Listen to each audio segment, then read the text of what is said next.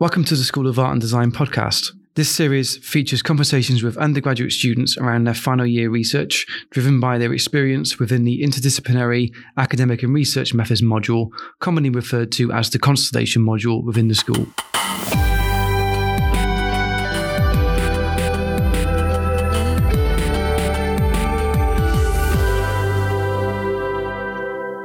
My name is Dr. Martin Woodward. Hello, I'm Kath Davis. Hi, my name's Aniron Hughes.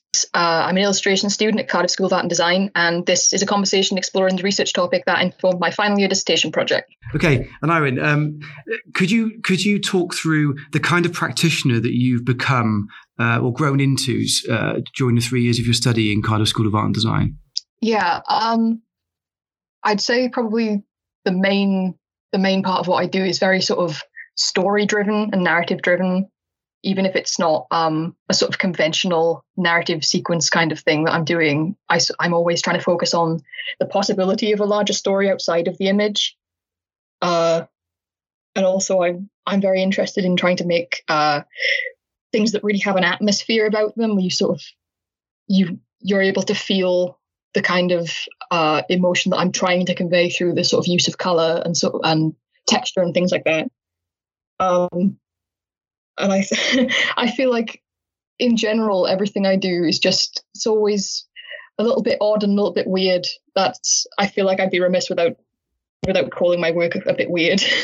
That's wonderful. It's just a really nice introduction. It just leads really nicely into the research. I mean, they're completely symbiotic, really, aren't they? Could you very briefly introduce the research that you undertook for your dissertation specifically? Obviously, it feeds into your practice in many ways, but introduce the research question, why you wanted to explore it, and very briefly what you discovered from doing it.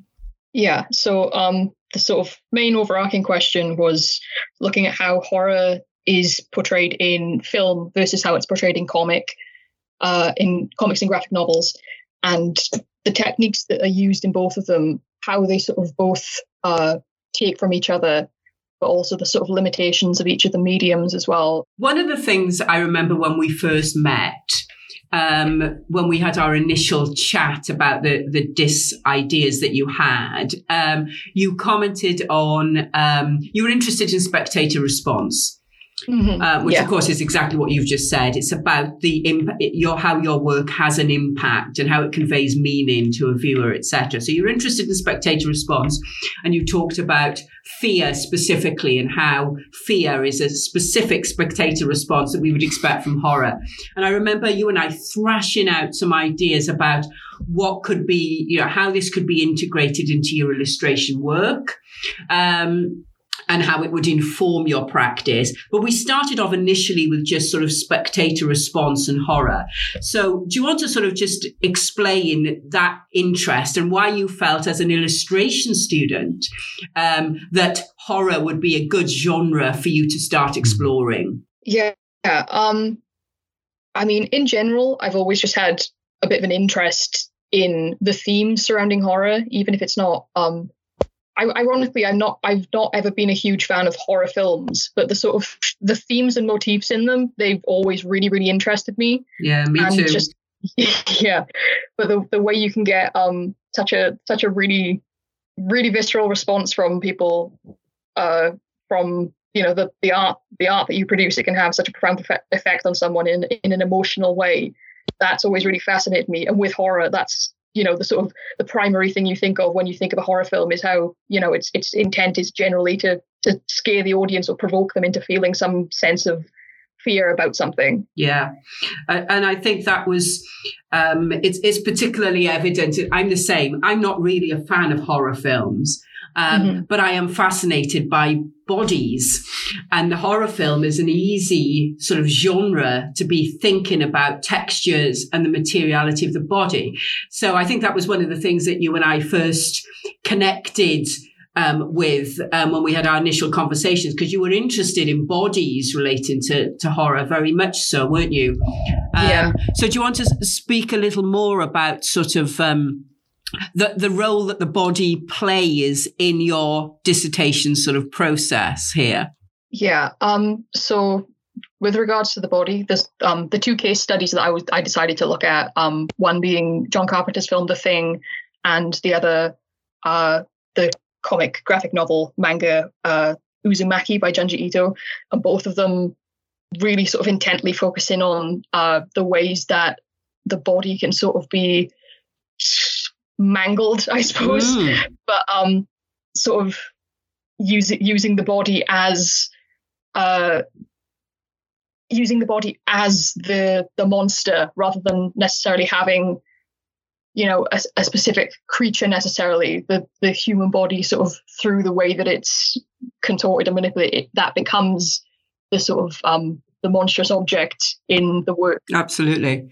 And one of the things that I remember in your research journey, because I know initially you looked at the academic perspectives on horror, etc.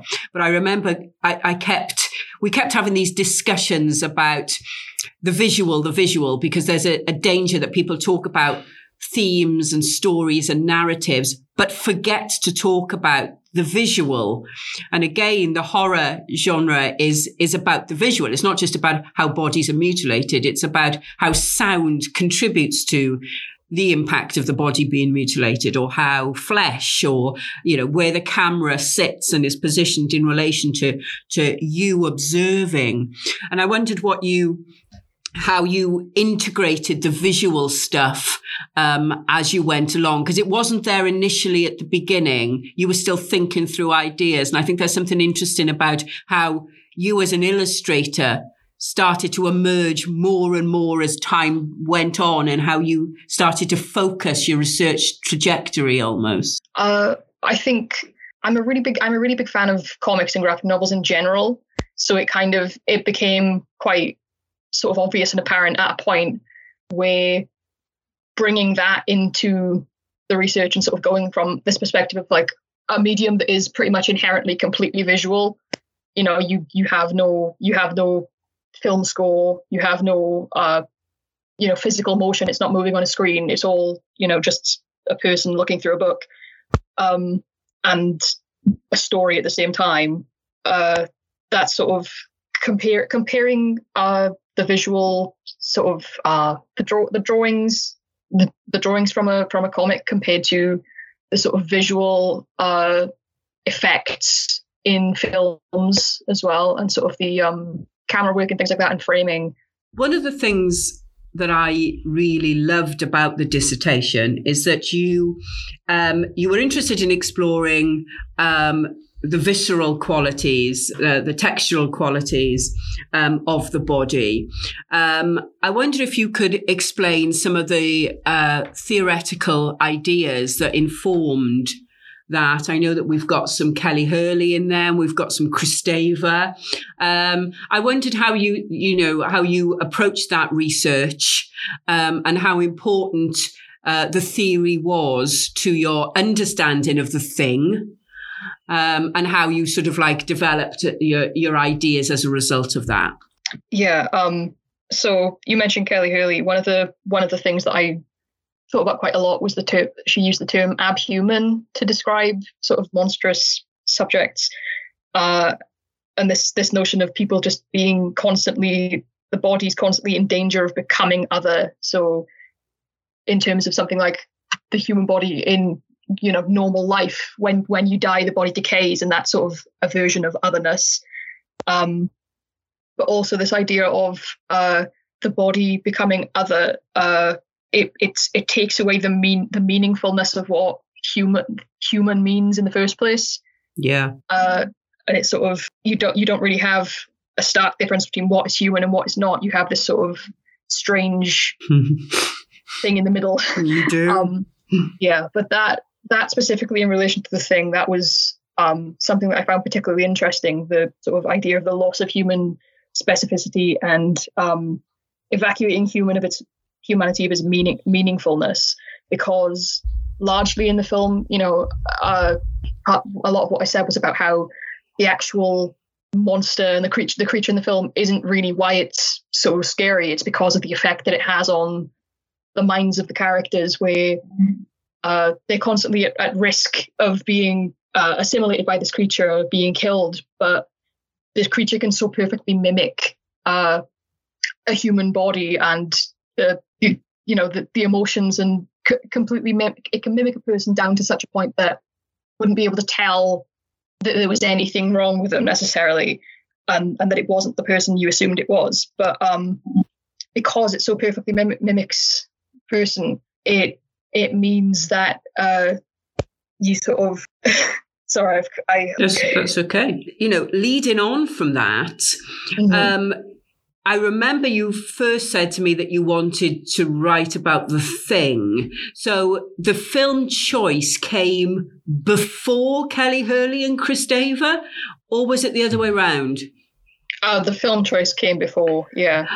Okay, so when you then went and read Kelly Hurley's and understood the concept of the abhuman and thingness that she talks about, and you did your academic research and you hung out in the library and you did all the reading, what did that do for your way of perceiving The Thing? Because presumably you went back and watched The Thing, having hung out in the library, doing all the reading. Yeah, I mean, it really just sort of brings this new perspective to it, where having the sort of actual academic theory behind, like, oh, this is frightening. Why is it frightening? And then having Kelly Hurley say, oh, it's frightening because it's showing that the specificity of being a human being is completely eroded because you can't tell what's human and what's not, and you can't trust anyone anymore. So you're the point of being a human in that film basically is boiled down to who can show in this little test that we do that they're physically still a human, even if it means that, you know, everyone's being completely hostile to each other and trying to get at each other's throats. The human part of being a human at that point is just down to biology rather than actually caring about anything more than that. It's completely down to if you can prove you are what you say you are rather than anything else, essentially.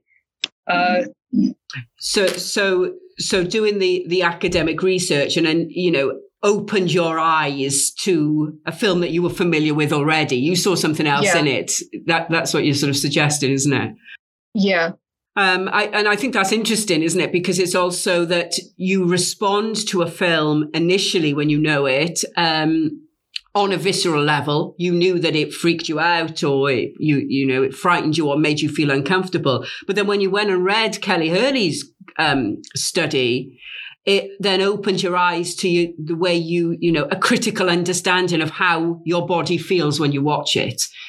Yeah. And I think that's something that's so interesting about horror, is that we know how to respond to horror, but it's a visceral response.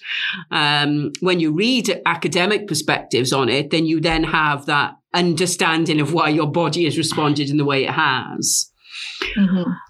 Martin, is there anything, you know, that you want to sort of ask about that? I was actually thinking if we can probably go back to the topic of spectatorship, because as you said at the start, your work is really focused on that element of it and that visceral, empathetic kind of communicative way that the image can almost cinematically affect a viewer in a way that you might not have thought it could do before you undertook this research. So the idea of sitting with books and reading the ideas of others and kind of getting into the minds of others and seeing the world differently, and then not being able to see the world the way you did before, always now seeing bodies in things and seeing it the way you do. I wonder how that has changed the way you now look at your own work or the work of other people. Yeah, I think it definitely makes me sort of think more about when I'm looking at something, I'm always kind of thinking what's the intent behind it, rather than just having this sort of, you know, a gut reaction of whatever kind of emotion it might be. I'll have that, but then right after I'm always kind of thinking like what was the intent from the artist, but also how have they managed to sort of create that feeling as well? Like what about the work is making that feeling become apparent rather than just taking it at face value and experiencing it, you know? Yeah, and that's what we call critical thinking. Mm. You know, has this ruined watching movies for you evermore then? Which is what I'm always accused of doing to people.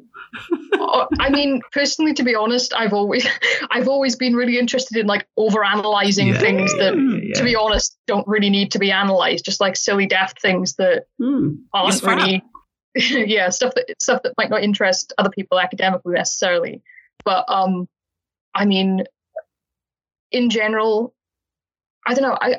One of the weird things I think before I'd ever seen The Thing, I watched like a ton of YouTube videos about the sort of behind the scenes of how they did all the practical effects. So I was already like looking into at least how they were approaching it before I ever watched it myself. And that was really interesting. And I don't think it took away anything from the film at all. If anything, it made it better in my eyes because the effects are so impressive in it that it Absolutely. Just kind of, it just enhanced the experience if anything for me. But yeah, I don't think it takes away anything. It just gives you more to think about, which is, it's what I like from films, to be honest. Yeah, I completely agree. Now that you're at the end of the journey, and we're obviously interested in talking about the Constellation's impact on your practice. Can you talk us through then the sort of the engagement with Constellation at different levels 4, 5, and 6? In terms of how you feel it has informed your thinking, what's Constellation, as a module, done for you as a practitioner? It sounds like you were already somebody who was a critic before you realised you were a critic. It's always a good place to start, isn't it? Yeah. Yeah. So to talk us through your Constellation sort of your journey. And how it sort of, if you can, how it's informed the way you approach your practice. In first year, I didn't realise necessarily how much of an effect it could have, like linking back to practice. Because in first year, when we had to do the first year essay, I did mine on. I was in your class. I did mine on The Young Ones and talking about like how. The different characters from different subcultures, at the time that was really interesting to me. But then, sort of going along, it made me realize sort of even taking from subjects that aren't necessarily sort of very specifically or very obviously linked back to my own practice and my own work or even my own interests. Everything it can be impactful. The things that you learn from these other areas, and you're able to bring them back into your own work and sort of understand things and perceive things in a new way. And yeah, I think it just helped me to realize like sort of there's a real wealth of information as well just out there as well in terms of all the works and the sort of theories that I was reading. For this dissertation and just in general, like I mean, I can't say I was ever a fan necessarily of like academic papers before this, but I have like a huge amount of them just saved on my computer now to go and have a read of them. It's like it's just really really fascinating. It's sort of it's this new little thing that I found that I actually care about a lot. Good, that's great to hear.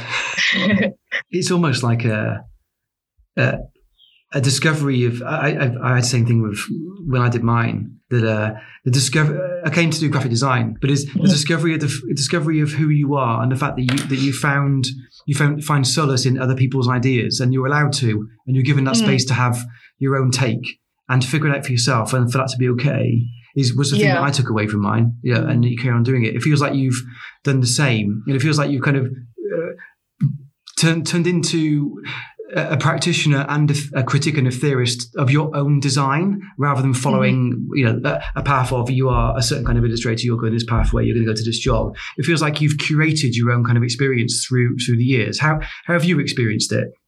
I'm sorry, I'm not really sure if I understood the question properly. I didn't really frame it very well. That's why.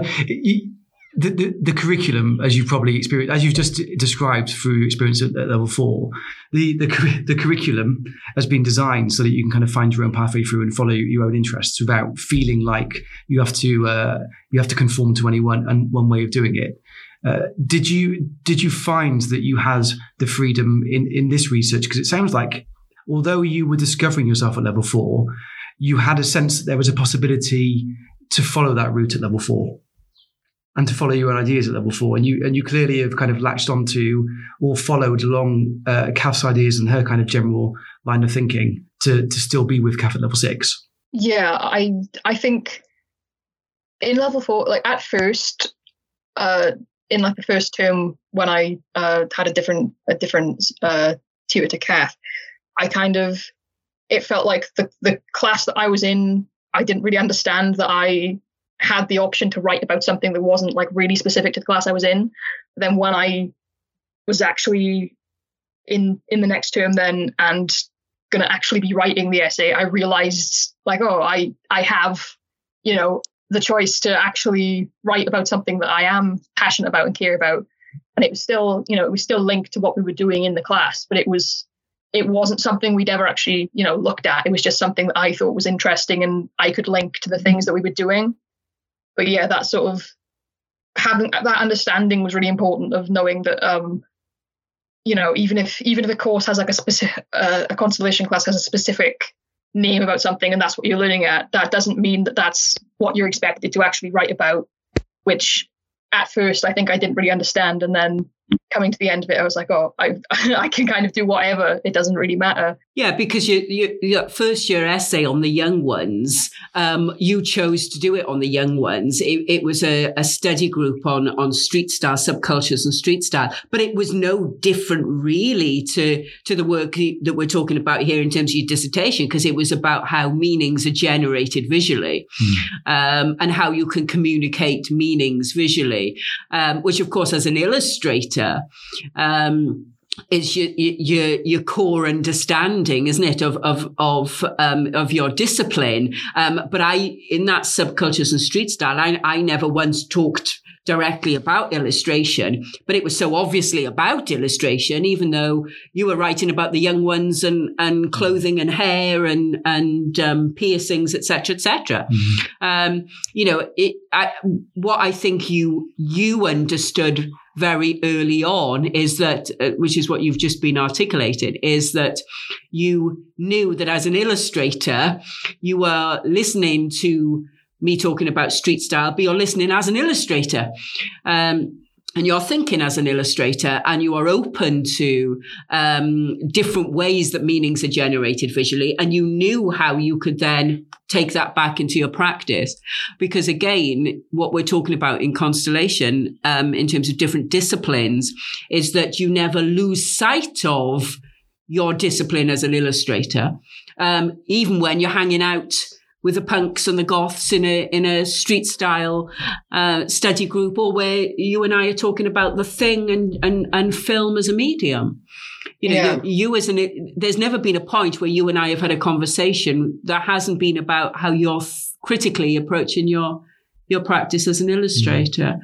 Mm-hmm. Where are we going next then, in terms of you're at that threshold moment of level six? What are your thoughts going forward, and what's CSAD done for you while you've been with us? Oh gosh. Oh, that's a big question. Yeah. Largely the sort of, the very like narrative driven and emotive illustration stuff, that's where my interests definitely lie right now, and that's probably stuff that's going to be taken further after I'm completely gone. But yeah, the thing I've always been saying is I have such an interest in comics and graphic novels that I can't really foresee myself not trying to do something like that. And yeah, that's that's an ambition I've had for just a very, very long time, and it's something that I feel like I have a much better understanding of as well now that, you know, now that I've gone through all the different courses and viewed all the different perspectives from being here. there's so many different approaches to comic illustration that, you know, before I'd sort of hewed about some of these things, it seemed really bizarre that certain things would be even perceived as a comic book, because they're so sort of unconventional in terms of the form of it. Because when I think in general, when people think of a comic, they think of like a bunch of panels on a page, but you know, there's some, they're just individual images on note cards or something like that, and they're still seen as a comic or a visual narrative. But there's narratives and just storytelling in general through illustration. That's your thing. Yeah, that's your thing. Is there anything else you want to add? Yeah. Anything you feel that you want to say? Inspiring future students? What advice would you give to future students? Yes. The advice to future students question. Yeah. Yes. Oh, God. Particularly if you think of it from our perspective, and it always takes us ages to sort of convince people that Constellation is an integral part of your practice. Yeah. I don't know how inspiring I can be in terms of dissertation, because to be honest, the whole time I was writing it, all I was thinking is, I hate this. This is the worst thing I've ever written. It's terrible. And that's what you put. That's what you put in your PDP, you know. And if you notice my comments, you know, which I think you've been a bit harsh here, haven't you? Yeah. You know that you know you were pretty much suggesting that your piece of writing was a load of rubbish, you know. And yeah. I think I can safely say it wasn't, given your grade. Yeah, that felt like a cruel twist of irony that I'd complained so much of the PDP, and when I got the really good mark back, it was like, this is embarrassing from my perspective, because I complained so much about your belief that it wasn't very good. But then there's a lesson there as well, isn't there? Yeah. Yeah. You know, so if we were happy with it, then there's no reason why you shouldn't be happy with it. Yeah. I mean, after I got the mark, I kind of like skimmed back through it really quickly. I was like, this is fine. Like, there's some good points in here. I was being a bit overdramatic, to be honest. Yeah. And yeah, absolutely. And that's why we're talking to you today, is because, you know, it was a very, very good piece of work. And, you know, hopefully going forward, these skills will be embedded in everything you do. That critical perspective, the critical thinking, and how integral that is to any form of creative endeavor. That's what we hope you'll have taken from this. Oh, yeah, definitely. Well, we wish you all the best for the future, and please, please, please stay in touch. Yeah, I'll do my best to keep in touch.